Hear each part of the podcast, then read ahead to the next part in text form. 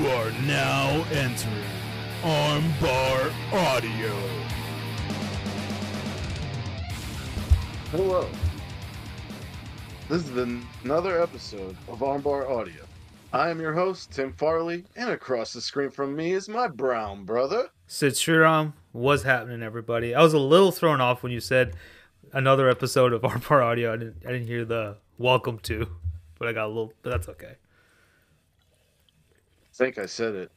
You said this is another episode of Armbar Audio, but it's it's cool. It's Yeah, easy. I didn't say welcome to. I was, I'm off my game. We haven't done it in a couple of weeks. yeah, Fucking, yeah. Usually, the only reason we don't do it every week is because one day I don't feel like it, the other week he doesn't feel like it, so we're just like, whatever. So Yeah, basically. yeah, I mean, like I've said in previous podcasts, y'all ain't paying us. Yeah, I know. Should uh, appeal to YouTube now. Just tell us, hey, where's our where's our freaking royalty checks? Jeez, it's not even. Speaking of royalty, speaking of royalty, we had a really interesting uh, show called Royal Quest from uh, the latest offering from New Japan Pro Wrestling, Royal Quest Three, in collaboration with Rev Pro. Am I correct? Yes. Yes.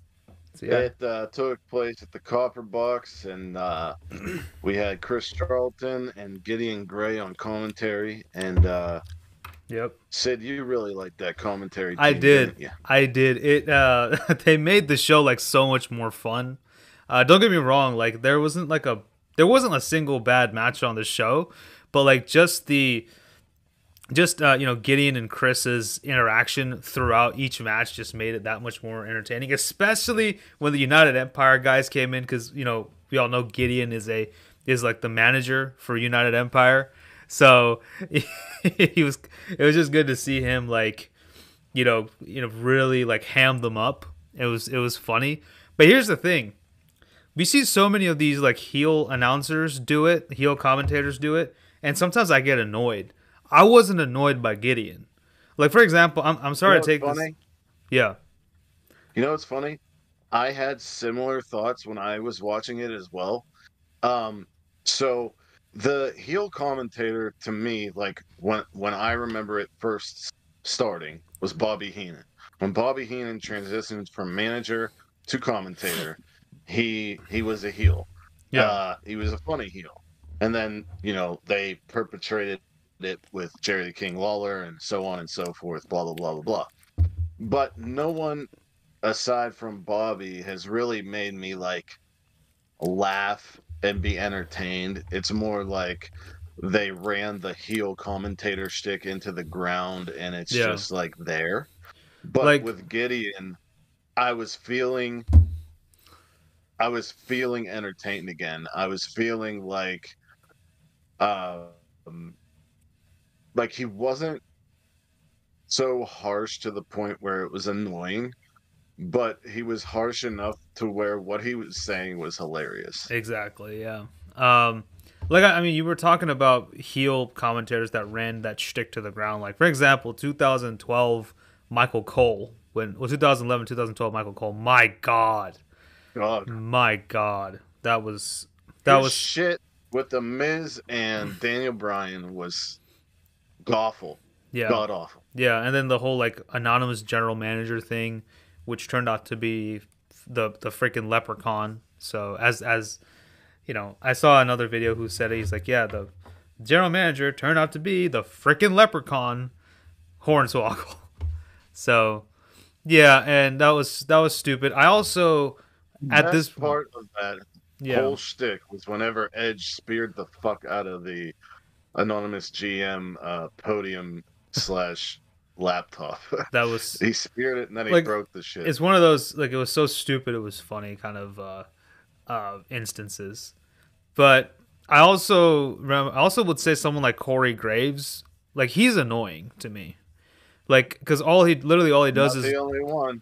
okay good i'm glad no because like literally especially when the miz comes on he like does not stop freaking jerking off the miz you know verbally Yeah. not not actually but verbally jerking the miz off you know Who I knows mean- what these people do behind closed doors? Yeah, I mean, Uh, so speaking of fun, not only were the commentators fun, but we saw this at um, WWE's show.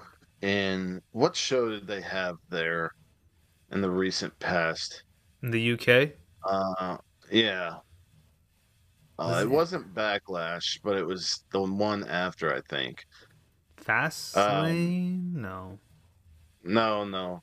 But either way, Hold on. it was really it was really cool to see the UK crowd in a smaller environment again.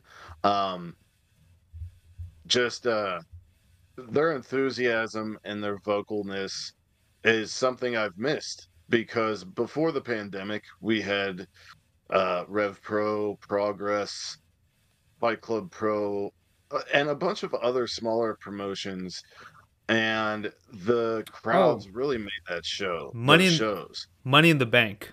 That's what was the, this year. Money in the Bank was in the UK. yeah yeah Yeah. yeah yeah and we heard it at money in the bank wembley was a little too big uh to hear it for aew but the the crowds in the uk i love They are. And then the pandemic hit, and then Triple H took that as I'm going to pillage uh, the UK indie scene.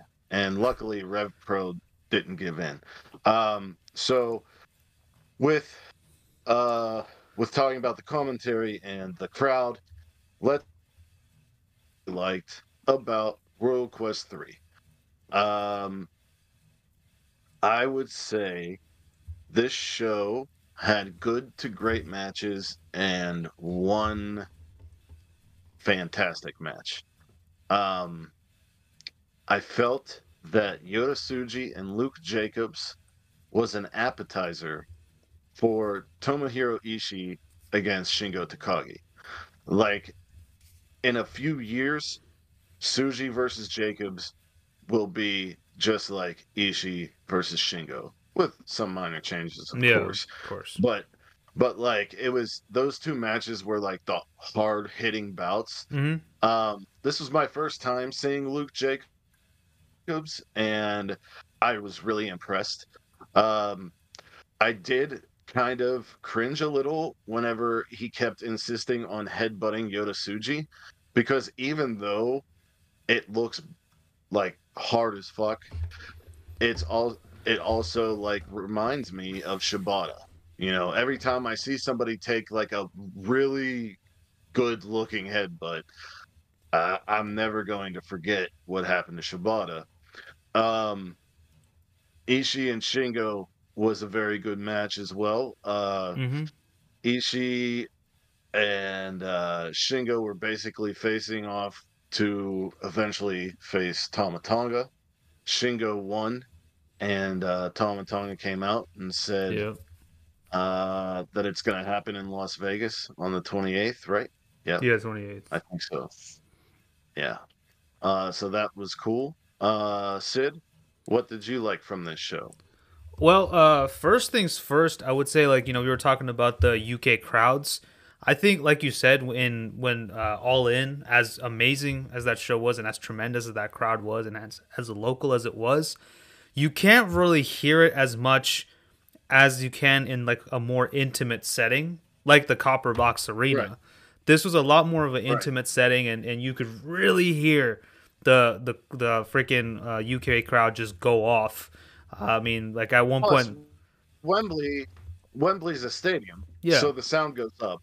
And two, Wembley wasn't filled with just UK residents. correct, The- correct. I remember RJ City before, on the pre-show was like, "And where are you from?" And they're like, "Phoenix, Arizona." And he's like, "Of course you're from Arizona." Like, so, yeah, Yeah. And then yeah, so like you can hear that like there's same people singing songs throughout the show, which is amazing. Um, yeah, I mean I think uh, first of all I'd say there's there's a lot of tag matches in this show, uh, especially to- towards the latter half of the pay per view. But names Uh, on the sorry, had to get names on the card. Plus, they're they are Yeah. doing the Super Junior Tag League right now. Oh, uh, okay, yeah. going on, and that's why they had the uh, the Little War Dogs against uh, who did they face? The War Dogs. Moloney and Connors. I did like uh which one was Oh yeah, no, they faced No, that was the United Empire. Oh jeez. Yeah, War Dogs they faced um Cameron Khai and Leon Slater. Right. Yes. Uh, I like that match a That lot. was a good one. Um, it showed it showed the cohesiveness that uh, Yep. Moloney and Connors have uh, established in a short period of time, and I've seen Leon Slater a little bit in GCW shows, uh, and I I think there's a big upside to him. Mhm. Um, let's see. Um, I liked uh Trent Seven, yep, I was about to mention that. That was a good match. go ahead. I was gonna say uh, Narita and Red Narita and Shooter versus the uh, Francesco Akira and Great Khan was a really good match. That was I, I loved that. Um, Shooter's really coming into his own. I loved how he came in through the crowd like Moxley. So you know it's that that was that was fun. Uh, He uh, does that every time. okay, so see that's how much I watch. and he carries the he carries the original Death Rider jacket every time too. Like That's awesome. he is forever uh he is forever connected to Jon Moxley, as we will talk about when we near the end of this converse co- Yeah. co- part of the conversation. Yeah, he's like Um, he's like an honorary BCC member at this point. Um, yeah, Shingo. Speaking of yeah, speaking of uh Narita and Sh- Shooter, uh they were facing a ragtag team of United Empire. Uh, Akira's usual tag team partner is TJP, uh, and O-Khan's usual partner is Jeff Cobb.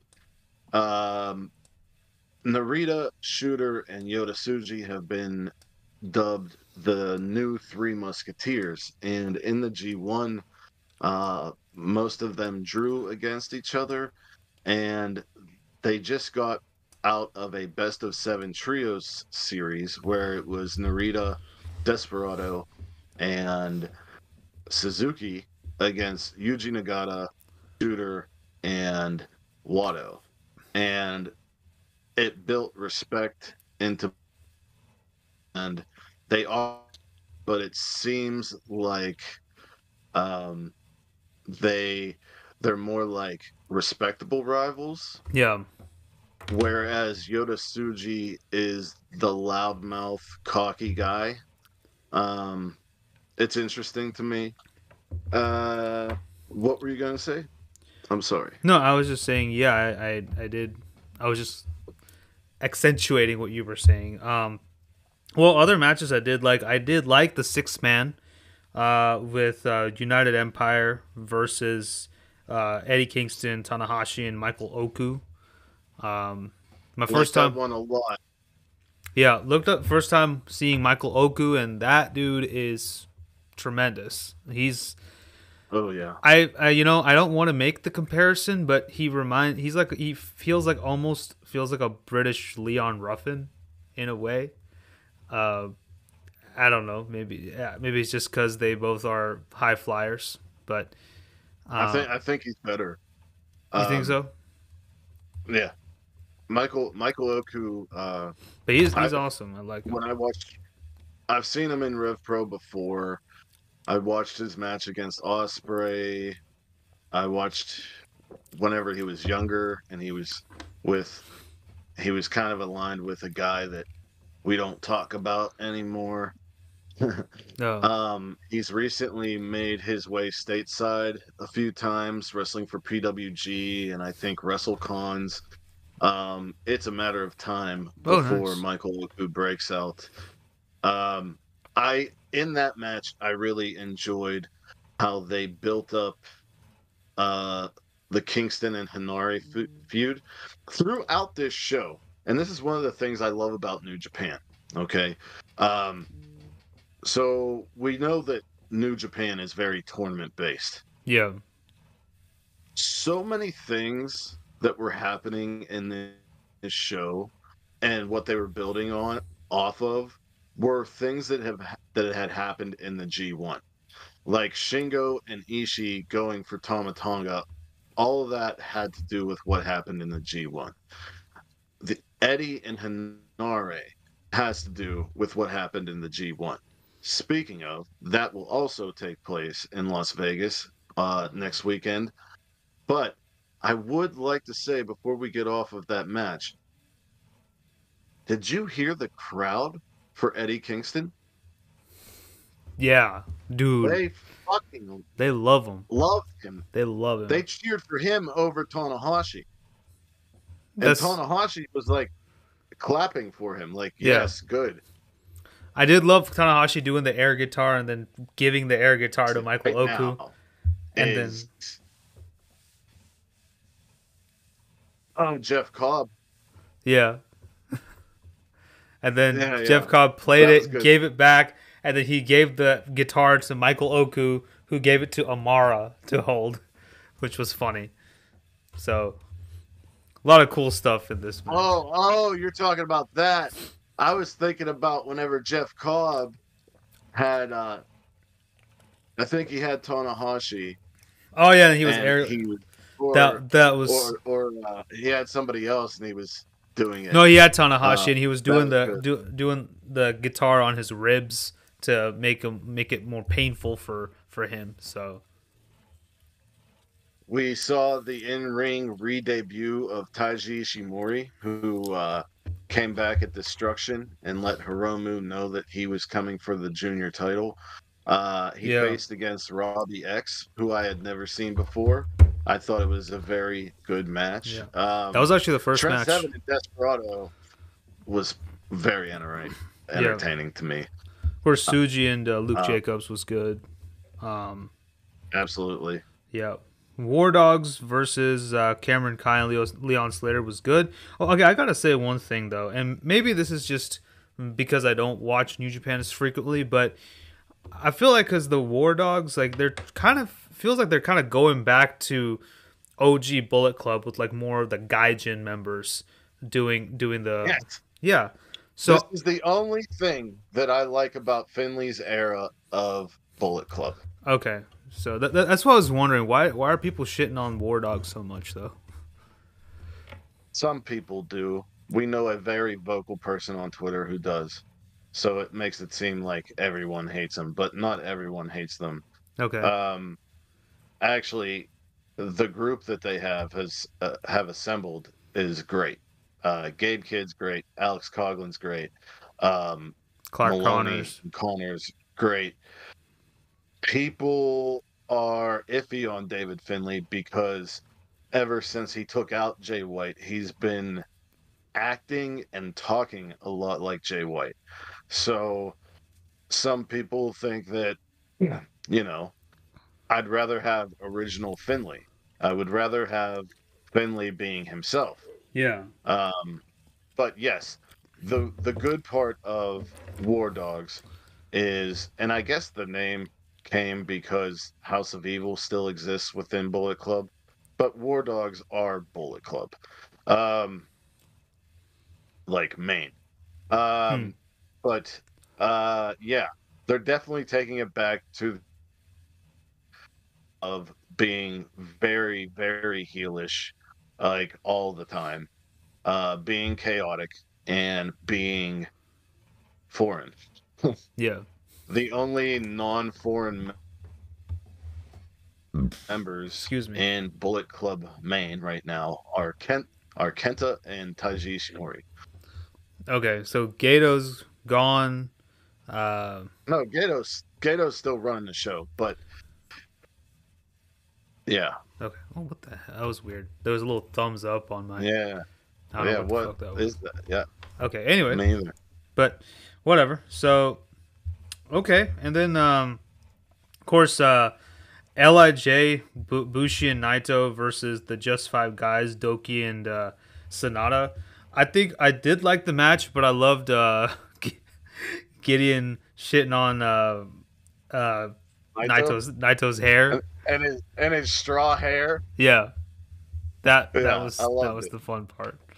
Uh, Yeah, that uh, was whenever he was taking off his pants all slow and he was like just take off your pants like a i don't know some british word that's an insult yeah. I, I you know what i mean Uh, he was saying some stuff i had never heard before um yeah, and then but uh and that's why I asked you though, like, because he kept saying, you know, oh, I'm glad Naito's starting his retirement tour, and I was like, is Naito retiring? You know?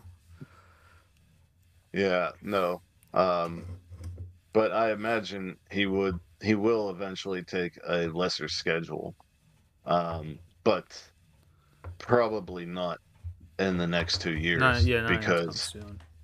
I wanted to ask you, Yeah. um, as a non diehard New Japan fan, when you watched Naito versus Sanada, and you see Sanada now, uh, as he's presented, as he is the champion, and he is going to face Naito at Wrestle Kingdom, who do you think should win that match? I think Sanada should retain, in my opinion, just because I think he had after he had you know left Lij and you know changed his look and changed up his kind of demeanor. Um, he started our he started to kind of get more. His career's become a lot more profitable. I mean, i.e., he's the IWGP Heavyweight Champion of the world, and I think uh, Yeah. we need to let him. I think they need to let it let him have a better a, a, a title reign that's kind of lengthy. I mean, Naito he's had the title before. He's done his thing, and it was his time. And no, when it was Naito versus Okada, I think it was a couple of Wrestle Kingdoms ago. Um, he beat Okada, and that was great. But now it's it's Sanada's turn. You know, let him let him have So, his some or let him cook, people as the kids say. a lot of people feel that Naito should win because he never got the correct, like the just due, the respect, etc. And I, you know, I agree. Uh, but, and a lot of people find Sanada not as marketable as Naito because Lij aside from Bullet Club, Lij is probably the biggest faction to break out Mhm. of Japan. Right. I I think that but when I watched um the G1 and I watched some of the destruction shows, Yeah. the Japanese fans love Sanada. And Sanada looks like a million dollars. And I like his group, Sans Takamichinoku. Okay. I like Naito's group, Sans Bushi. I don't really like Bushi. Okay. But um, while I see what you're saying, I don't know who I'm going to be rooting for there. But I really wanted to say, like, Sanada. Uh, we see a lot of opinions of people outside of Japan, right? Talk about these people. But I've seen on my screen Japan loving Sanada. Um, but that's really what my point was there. Um, yeah, so the main event, I said that this show had great to good matches and one fantastic match, and Zack Sabre Jr. versus Will Ospreay delivered, over delivered. I mean, Mhm. holy shit. They started off slow. They started technical. They beat the shit out of each other. They pulled all the moves out of their playbooks. They there was even like counters to counters to counters and it was just a- phenomenal wrestling match and the lore behind the match, not just not just the TV champion going after the UK title, but yeah. uh, Zack Sabre Jr., who was the face of British Pro Wrestling, who watched Will Ospreay break in as an asshole kid and grow up and mature into a respectable adult Yep. who who over the time period where Triple H was pillaging the UK scene stood up wrestling, and uh, pretty much, you know, his whole thing has been uh, United United Empire and the United Kingdom, and he took that IWGP US Championship belt and he replaced it with a UK belt. Yeah. The guy, and at the end of the match, after the match, we were wondering what was going to happen, and there was no shake. Sabre kissed him on his forehead and left. And Yeah. it was a beautiful moment because it was like a passing of the torch. Like, Yep, yes, you are as good as everyone says they are, says you are. Mm-hmm. You have finally surpassed me, and you have you have matured into a person who I can let this part of me go. And I just that was fantastic Yeah. people who don't watch New Japan think that they don't have storylines and think that it's just, you know, uh, tournament based wrestling, just wrestling. And it's not. There's storylines that come from the wrestling. Yeah. There's, there's storylines. Yeah. You, know what I mean? And yeah. yeah. I uh, see that. built, it's built a lot about on pride and tradition. And this was no different. Um, but, uh, Ospreay won, and a- after a while, he said he wanted a challenger. And what happens? It, And Shota Umino came out with a microphone. He was in street clothes. He came out and uh, basically challenged Will Ospreay, but he did it in a very entertaining way. Uh, we were talking about Jon Moxley a little bit, so uh, if you want to uh, talk about what he said, we yeah. can. So Shota wanted a shot, and Ospreay was like, "I already beat you three times or twice. Do you want to make it a third? Like you're fourth, out of your mind." fourth. And then fourth, yeah. And O-Khan came in the ring Yeah, and yeah. talked to Ospreay. And Ospreay said, if you can get Jon Moxley to wrestle the Great O-Khan uh, for Power Struggle, I will give you your match. And somebody kept Ospreay kept talking, and Shota went up to him with his finger in his to his mouth and said, "Shut your fucking face, Uncle Fucker." which is an old song from South Park. And then Ospreay laughed and said, "Who the fuck taught you shut your fucking face, Uncle Fucker?" And he said, "Jon Moxley." That was hilarious. that was fun. And uh, and so for for the uh, pay per view in November uh, for Power Struggle, we're going to get O-Khan versus Moxley, and we are going to get uh, Shota against Ospreay. And- he said, "I'm not only challenging you yeah, for the UK belt, but I want you to bring that US belt as well." Bring both. Yeah, he said that. That should be interesting. So if Shota wins, that means he's probably going to unify the two belts, and we'll have one undisputed. I don't know. I, don't. Know, that'll be weird. UK and United States Championship. Who- That's who gonna be knows weird. what will happen? Just make sure you keep the. Uh, just make sure you keep. the- what if yeah. he calls it Japanese title? What if Yeah. he takes off and he's just like fuck America, fuck the UK. I'm Japanese. I'm putting this shit on there." IWGP Japanese champion. That's what we're gonna call it. Yeah. And Sexy but make sure you bitch. Isn't that what he referred to himself as? Yeah, no, sexy Japanese bitch. No, Will Ospreay was like, "Is there any sexy Japanese bitch out there that wants to challenge me?" And Shota comes out and says, "I am sexy Japanese bitch." that was great.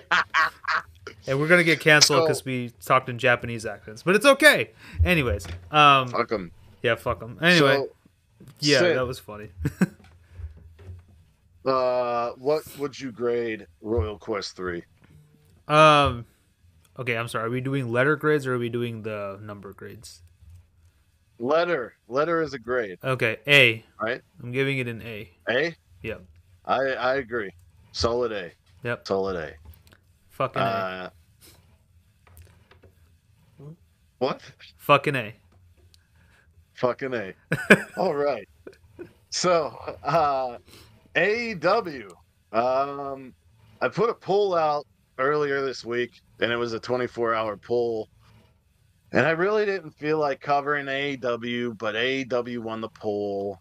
So I made a compromise, and I didn't watch Impact, which I should have because I heard Ospreay and Bailey was amazing, as were some other matches. I also Well- heard. Uh, Impact is go ahead. Yeah, I also I think you were trying to. And that's what you were trying to say, but starting January, uh, Impact is transitioning back to TNA. So uh, I don't know how I feel about that, but you know, that's it's weird. They're transitioning back to tits and ass. Yeah, pretty much. Yeah, Correct. yeah. I'm not gonna say anymore because somebody will be offended, even though I don't mean anything. yeah. Um. So, anyways, um, and I didn't talk about GCW, even though in the hills two or three was fantastic. I decided I would talk about New Japan and AEW, AEW. or that we would. Yeah. So AEW, um, some interesting things happened this week. Some very good matches happened this week. Sid, I'm going to ask you a question right off the jump. okay. How do you feel about the Don Callis family?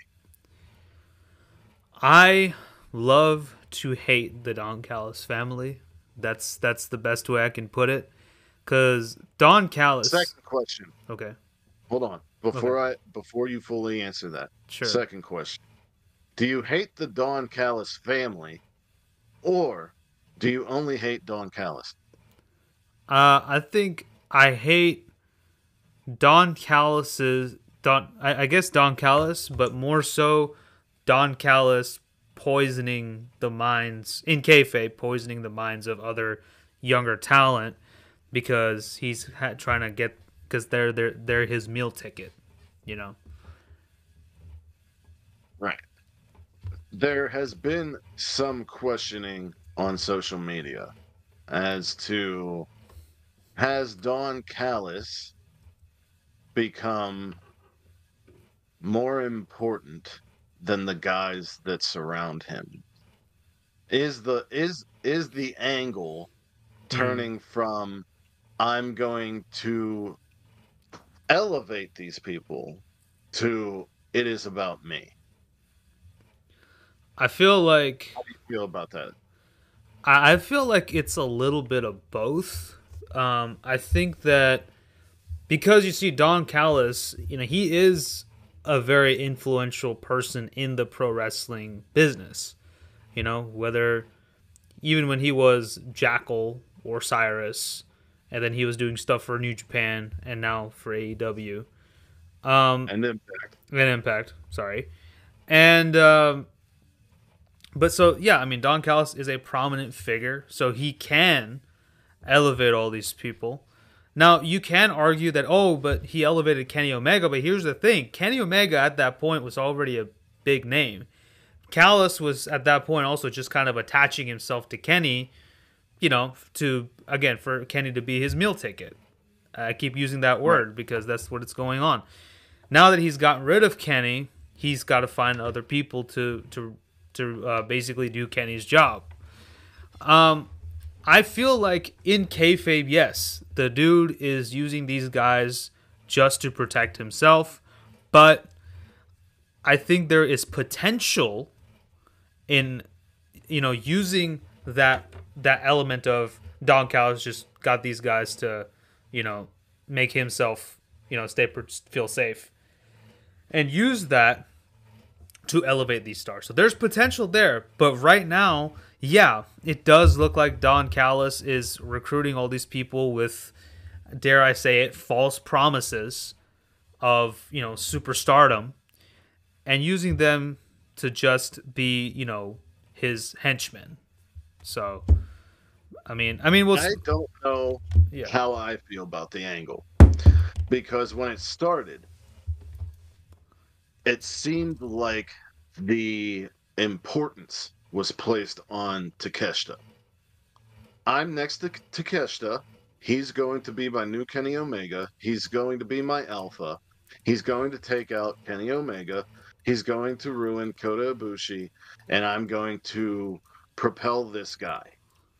Then the Jericho stuff happened, and Sammy we Guevara. got Sammy to turn, and that That made that sense. made a lot of sense. Yeah. Then Hobbs comes in as like the mercenary big guy. And I'm like, okay, you know, this is this is still something I could enjoy. But I do feel like at this point in time, the prominence that was placed on Konosuke Takeshita has died down. And I don't like that. Mhm. I, I I I was very very into uh Takeshita taking yeah. a main role on the shows, and now it seems like Don Callis is in the main role. Even though we got to hear Hobbs speak uh, this week as to why he enjoyed hurting Chris Jericho, which was hilarious. It's weird, but the, I don't know. the but the story he gave sounds fucking real. Like he was, he probably went to see him when he was a heel, and he was probably, you know what I mean. Even if it didn't happen, I could see that happening. Um, I just, yeah, the the the there has definitely been a a change in my perspe- perception of the Don Callis family, and I I hope I hope that things turn around.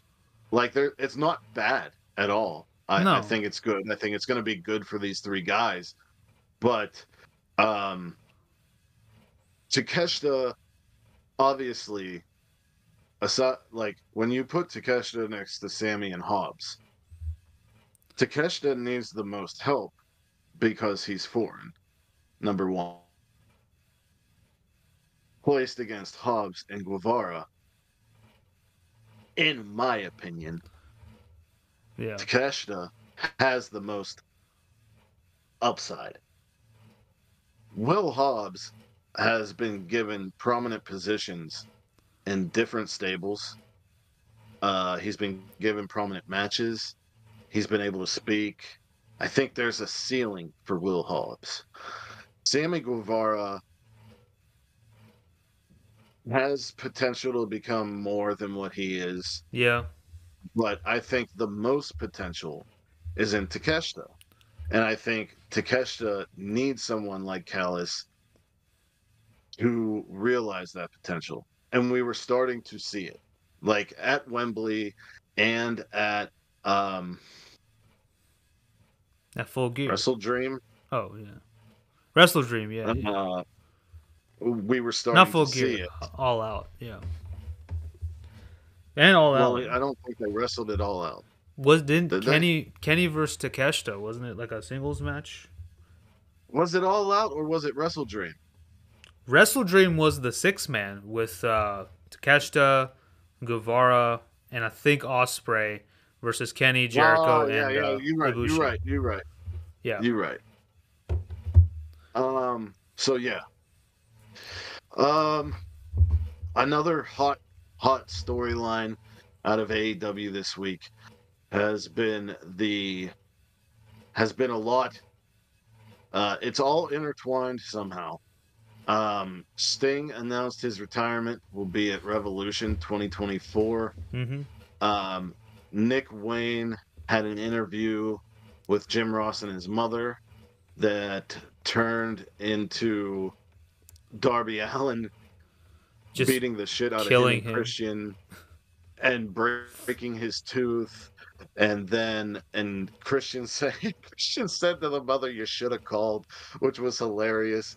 Uh, Nick Wayne showing uh, that Dominik Mysterio side of himself, I guess, uh, which I like. I Yeah. like that because because the man is only 18 years old, so this kind of storyline fits for him. Mm-hmm. Um, we Like even a got identity crisis kind of a thing. Yeah, we got a rebuttal from Edge or Adam Copeland Yeah. with Renee, where he said, "I just wanted to be with Christian. I did, I don't want to take his TNT title. I I didn't come here to steal a spotlight from him. I want to end my career with him. And Christian, if it wasn't for me, He'd be working an IT job. over so many instances, yeah, and over so many instances, and he he he said that. So like, there's all this stuff happening with Yeah. Christian's group and other people. Um, yeah, so a lot going on there. Um, he, but Adam did say Nick Wayne and Luchasaurus is going to leave him high and dry, and I'll be there to pick him up. Mhm. So My question Uh, now, my question now is who's gonna be uh, Nick Wayne's mommy? Jeez. He doesn't need a mommy. He was I looking know, for a daddy. So he's got a daddy now. Yeah, Yeah. that's true. But I'm just saying, if we're gonna if we're gonna make comparisons to Dominik Mysterio, I'm just saying who's gonna be his mommy. Right. So, Right. But yeah, I think that one was that was definitely uh, a very interesting story. Uh, they continued it saying that Tony Khan apparently has a gift for Sting this Wednesday, and Darby's like, if I if I if it's what I think it is, then Nick Wayne, you're in trouble or something along those lines. Yeah, So- he, he was kind of like, I'm definitely going to be there if it's what I think it is. Yeah, And if you guys are in the building, watch out or something like that. Um, I, uh, I'll tell you, Eddie Kingston is the best pro wrestler right now with a mic in his hand. oh yeah, his backstage conversation with uh, Stokely and Jeff Jarrett's crew, he didn't even need to say much. He he didn't say much, but he said enough, and he emoted enough.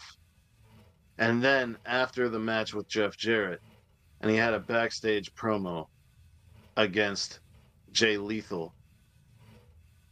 Oh my fucking god social media was on fire, saying the exact same things that I'm saying right now. He referred to Jay Lethal by his government name. he called him Jamar. right. And he was like, I used to respect you. I don't respect you anymore because you're hanging out with this carny piece of shit. And whenever we do wrestle for my title, I really hope your beautiful parents aren't there. I hope your beautiful mother's not there because I'm going to beat your ass and she's going to cry. But she's not going to cry because your ass is getting beat. She's going to cry because she knows you deserve it. And like, I was just like, oh my Dude. God, dude, this guy. But the way he says it and the way he moves in the Yeah, and his delivery, yeah. know when to look in the camera. He'll know when to get up in the camera. The guy is fucking money, dude, and it's so good. So good to see. I'm so glad the man has two types of gold right now. Um we got the Hung Bucks uh make a little promo on Rampage and say Mhm. that they have obligations to the ROH six man titles and they're going to defend them on Dynamite. And I immediately said, You're going to defend them on Dynamite instead of fucking showing up at Ring of, At Honor, of Honor. so people fucking want to tune into it. Like, what the f- what the fuck is this shit? I, I don't. Yeah, I, I don't. I'm, I've I've had enough of the Ring of Honor shit on AEW. If you want people to buy Honor Club, have these motherfuckers doing the defenses there. I I don't get it. Does Tony have a plan that that we don't know about about a future subscription service and then deleting ROH? Because if not, this doesn't make fucking sense yeah, I don't get and it. it's annoying. It is annoying because it's like this is the ROH titles, not the AEW trios titles. But you know, I at this point like I I am a little little exhausted with the Hung Bucks. I mean, I mean that's great. Hangman's back with his buddies. That's awesome. But I really think that after this title reign is over, whenever it is over, and I hope it's soon, I pray that for at least a year, the elite don't go after any belts. Maybe, with the exception of Kenny Omega, that's because of the little, because everything is like getting intertwined with the AEW World Title. Oh. So Speaking of, yeah, before their fantastic match, Kenny Omega and Kyle Fletcher, Mhm. MJF uh, went up to Kenny Omega and shook his hand, said he was a big fan, Yeah. and leaned in and said, 13, 13 days, more bitch. days, bitch. and everybody didn't know what that meant. And what that was, was him surpassing Kenny Omega's AEW title reign. Um, Then there, Skye Blue, yeah, she got mist spit on her face. a while ago. Yeah. And so did Willow. Mhm. And Willow seems to have spiritually combated it off, while Skye Blue has been embracing it. Uh, we see this with the way that Skye Blue has treated Kris Statlander, how she has tried to make Willow more angry people. Uh, her match with Ruby on Rampage was very physical, and people pointed out that she's wearing Scooby Doo gear. And that's funny, ha ha ha. Well, Scooby Doo's main thing was there's not monsters, it's just people in a mask. So I think that's kind of what's being said here. Yeah. Also, big comeback on Collision. The House of Black returned, but most importantly, Malachi Black did. They interrupted the show three times. Malachi attacked Bryan Bryan Danielson. Um, they or twice. I don't, I don't remember. Um, and then they got involved in the main event, which is which was FTR against Ricky Starks and Big Bill, right? I believe so, yeah. Fuck, it was last night. Um, and Malachi, Malachi's eye is fixed. Hmm. So, when he spit the mist on Julia, and then Julia started spitting mist, did this de venomize Malachi? Did it did it say that the House of Black has spread enough to where he is full? I, I don't know, but there has to be some kind of connection there, Yeah. in my opinion. Yeah, I'm I don't know what's going on there, but yeah, that that's that's interesting and um I think the one that's the most interesting for me and we were talking about it is that they're finally doing the Santana and Ortiz feud. Um Yes. getting I mean if there's one reason for anyone to watch Rampage in the past three weeks, it is the building of Santana and especially the Santana and Ortiz feud. They will have a match this upcoming Rampage, and I'm all fucking. what they for it. should do The shit has been awesome. I think what they need to do is just because I feel like this feud kind of warrants it. All of Rampage, it's only one hour. Just let this be the only match on Rampage. Let them fight for a whole fucking hour. Let them do any like I, I would even change it to a false count anywhere match. Let them go backstage and brawl. Let them go to the parking lot, whatever. Because this match, first of all, since these two are like, you know, grew up in the streets and shit, I mean, really lean into that. I feel so. I think Yeah, off of what you're saying, uh, we had a conversation earlier this week, and you said I they're having a blow off match, but it shouldn't right. Maybe it isn't. Maybe it's just one of many. And if that's the case, instead of making Rampage just this match, you could have it start in the back, never make it to the ring. And the whole time while other shit's going on, you can cut to where they are and see what they're doing and then end the show in the ring with them. I think That, that would be worse. would be pretty fucking Would be better. I mean, not worse. Better. That would be you really feel, Sid. Tim, you're an asshole. No, I think that that would be cooler too. I think that makes more sense because in that way, we can also push other talent and uh, keep it more like that. But the main focus, oh, I think both of us have the same idea. The main focus for next week's Rampage or this coming week's Rampage should be this Santana Ortiz match. So they need to make it Yeah. feel more like a bigger deal. And frankly, I would I want to move this to Dynamite too. Like, well, actually, no, no, no. Keep it on Rampage because Dynamite already has a lot of shit going on, as does Collision. So yeah, Get people invested in Rampage. And Yeah. this is one way you can do that. that is true. Yeah, Um, yeah. another thing I noticed this week, um, even though we're still getting only one women's match per show, uh, the women have been putting on great matches. Yeah. Statlander versus Willow was fantastic from Battle of the Belts. Skye and Ruby really showed out. Hikaru Shida and Emi Sakura was was fantastic. Uh, Okay. The character work with Toni Storm. I was just about to mention that. Yes. and and uh, I actually watched the fight version where it's not picture in picture, Mhm. and Same. the silent film that she did when he said, "And I have a pearl necklace for you," and she goes, That "How was- dare you?" that was He goes- hilarious. He goes, "I meant the jewelry."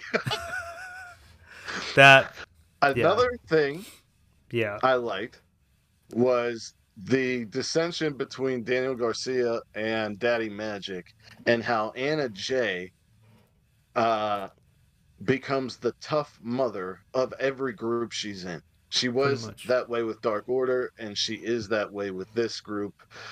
Um, another another thing that I really liked was the interaction between Ruby Soho and Angelo Parker, and I wasn't the only one social media started saying things.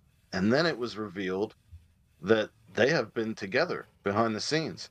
Oh. So I was like, oh shit, I want to see more of this interaction because they had they had chemistry together. Um yeah. Uh I want to Bryan Danielson one on one. But it's looking like they're gonna do a blood and guts.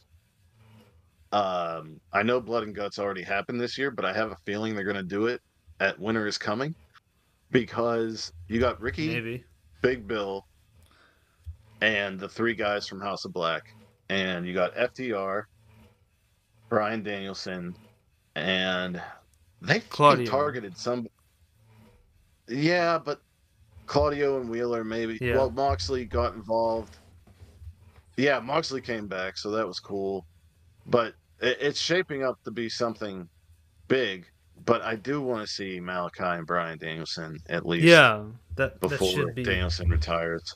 Yeah, please. Yeah. And then him and uh, Uh, him and Adam Copeland will also be a good match, I think. At some point. Yeah. Well, that's another thing. You got, you got, uh, you got Edge or Adam Copeland and Ricky, and uh, like, there's so many things going on. There's so many like these little feuds happening on Collision that are all kind of intertwined, and it's very fucking like, all it's almost like Almost too much. yeah puzzling confusing but um yeah. So what's going on for next week? Next week we have fighting spirit unleashed hmm uh from new new japan that will be happening in las vegas. And AEW has announced a bunch of stuff like santana versus ortiz um, who is challenging the Hung Bucks for the title? Let's see. I do not know. Um, Of course, the Tony Khan's gift to Sting. That's they made it a big deal, so I'm talking about it here. I love how every time yeah, I do you remember when like Tony Khan literally every week it would be like Tony Khan has a special announcement like every single week. And then it would Yeah. be like I legit one time Tony Khan's special announcement was that he had a special announcement the next week at one point. I was like, didn't dude, I send you? a meme that said, "Next week, Tony Khan recites the Gettysburg Address or whatever." I think so. I think I saw Uh, that. Dynamite, we have Renee sitting down and interviewing Chris Jericho. We have Tony Khan's gift for Sting on Dynamite. Uh, let's see. Social media, do what I want you to.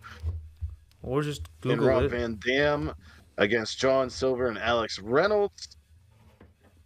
oh, handicap RVD match. versus John Silver and Oh, Alex Reynolds. RVD. Okay. Um, for the Dynamite Diamond Ring, MJF versus Juice Robinson. How did I forget to say? Yeah. Okay. Juice Robinson won the Battle Royal. Okay, I gotta say one more thing.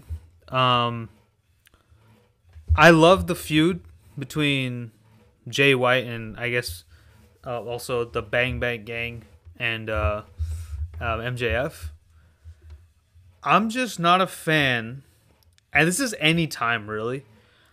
I don't know how you feel, Tim, but personally, I actually hate it when like the heel or the challenger steals the freaking champion's title and parades around with it. I just don't like it. You know? I don't know why, but I just I'm just like, "Ah, come on, this just stop doing that. Just stop. You know? I I didn't think like I think it's made it interesting.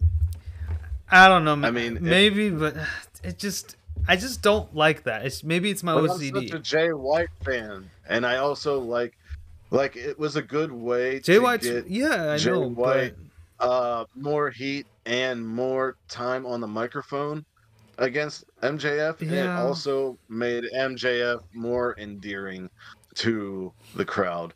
Um, yeah, and I hate got I just want I just I don't I don't know, man. Like I love it. Like I love the story, but just that whole trope of the challenger stealing the champion's title and parading around with it like it's theirs. uh, It just I just never cared much for well, I understand. I hated it when I they hated whenever Evil Evil did it to Sanada. Yeah. I, actually, I I don't hate- even know a point in time where I did like it. I didn't I didn't even like it when uh when the late Brodie Lee rest his rest his soul, but I hated it when Brodie Lee did it to Jon Moxley during especially because it was also during the pandemic era of wrestling. So because like that yeah, they, he did that. He had a they had a feud together and uh, Jon Moxley got his title stolen by Brodie Lee until he won the match. And it's like, "Oh, he won he became the new champion or no he became like the still champion but he's also the new champion i don't know what's going on here but you know i don't it just that trope has always kind of irritated me so th- that's just me but i get what you're saying but for me i'm just like just there's there's other ways to do it i feel but you know Right. So also announced for Dynamite, the women's championship is on the line when Ruby Soho faces Hikaru. hikaru shida yep that's gonna be good Oh, the Hung Bucks are facing the Hardys and Brothers A. Oh, That's right, I forgot who they were facing because it's three people who don't fucking matter. sad Very, because they used to very sad. right, right. It's just. Eh. We got Danielson and holy shit. Uh, I did hear about this. I didn't know it was true. I thought it was a custom. Um,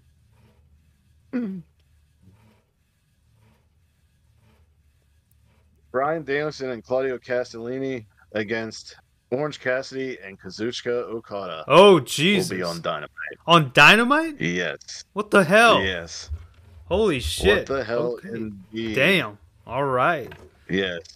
Tony Khan Uh, bringing out the big guns. Holy shit. Right. So Yeah. let's look at that Fighting Spirit Unleashed card before we go. Okay, can- Spirit Unleashed.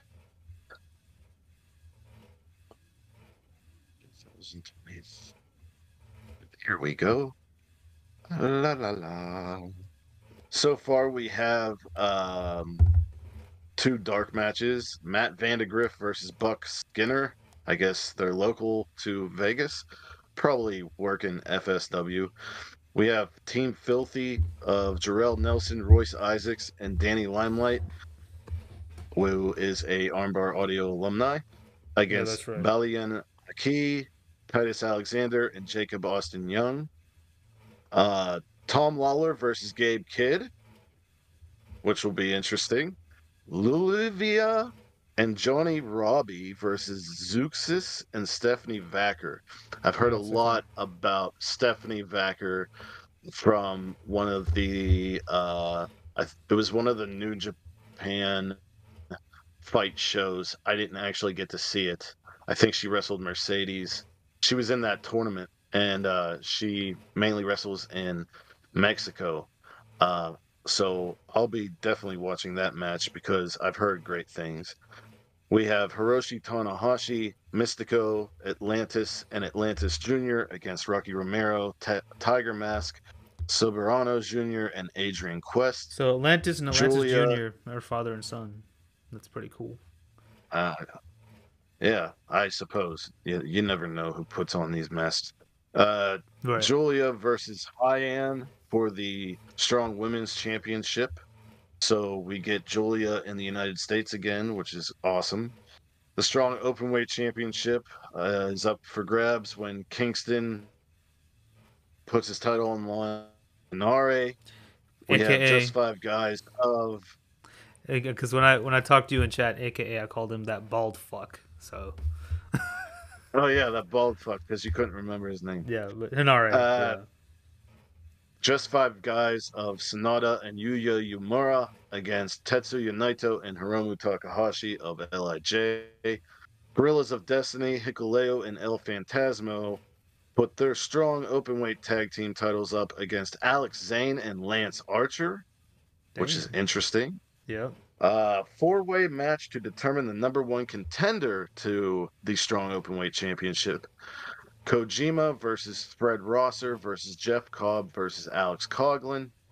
And the uh, main event will be for the never openweight title, Tama Tonga against Shingo Takagi. That's a lot That's to uh, it's a loaded card, man. You know, when you look, it, it reminds me of when you look at an AEW pay per view and you're like, is this gonna, is this gonna deliver? And then every time it does, there's a lot here that's kind of up in the air for me. You know, there's a few names on here I've never even heard of. There's names I've heard of but never seen. Um, so this is exciting. I think the pairing of Alex Zayne and Lance Archer will be something Yeah, that should Uh, be interesting. two very, very different wrestlers. But then again, so are is El Fantasmo and Hikuleo, so makes sense. True. Um, all right then. Uh, so we're excited for next week. Yep. Expect us to be back. Yeah. Uh, so with that, wherever you are in the world, whether it's morning, noon, or night, you have a great one, and peace and love to all of you. Bang. Follow the buzzards. Run.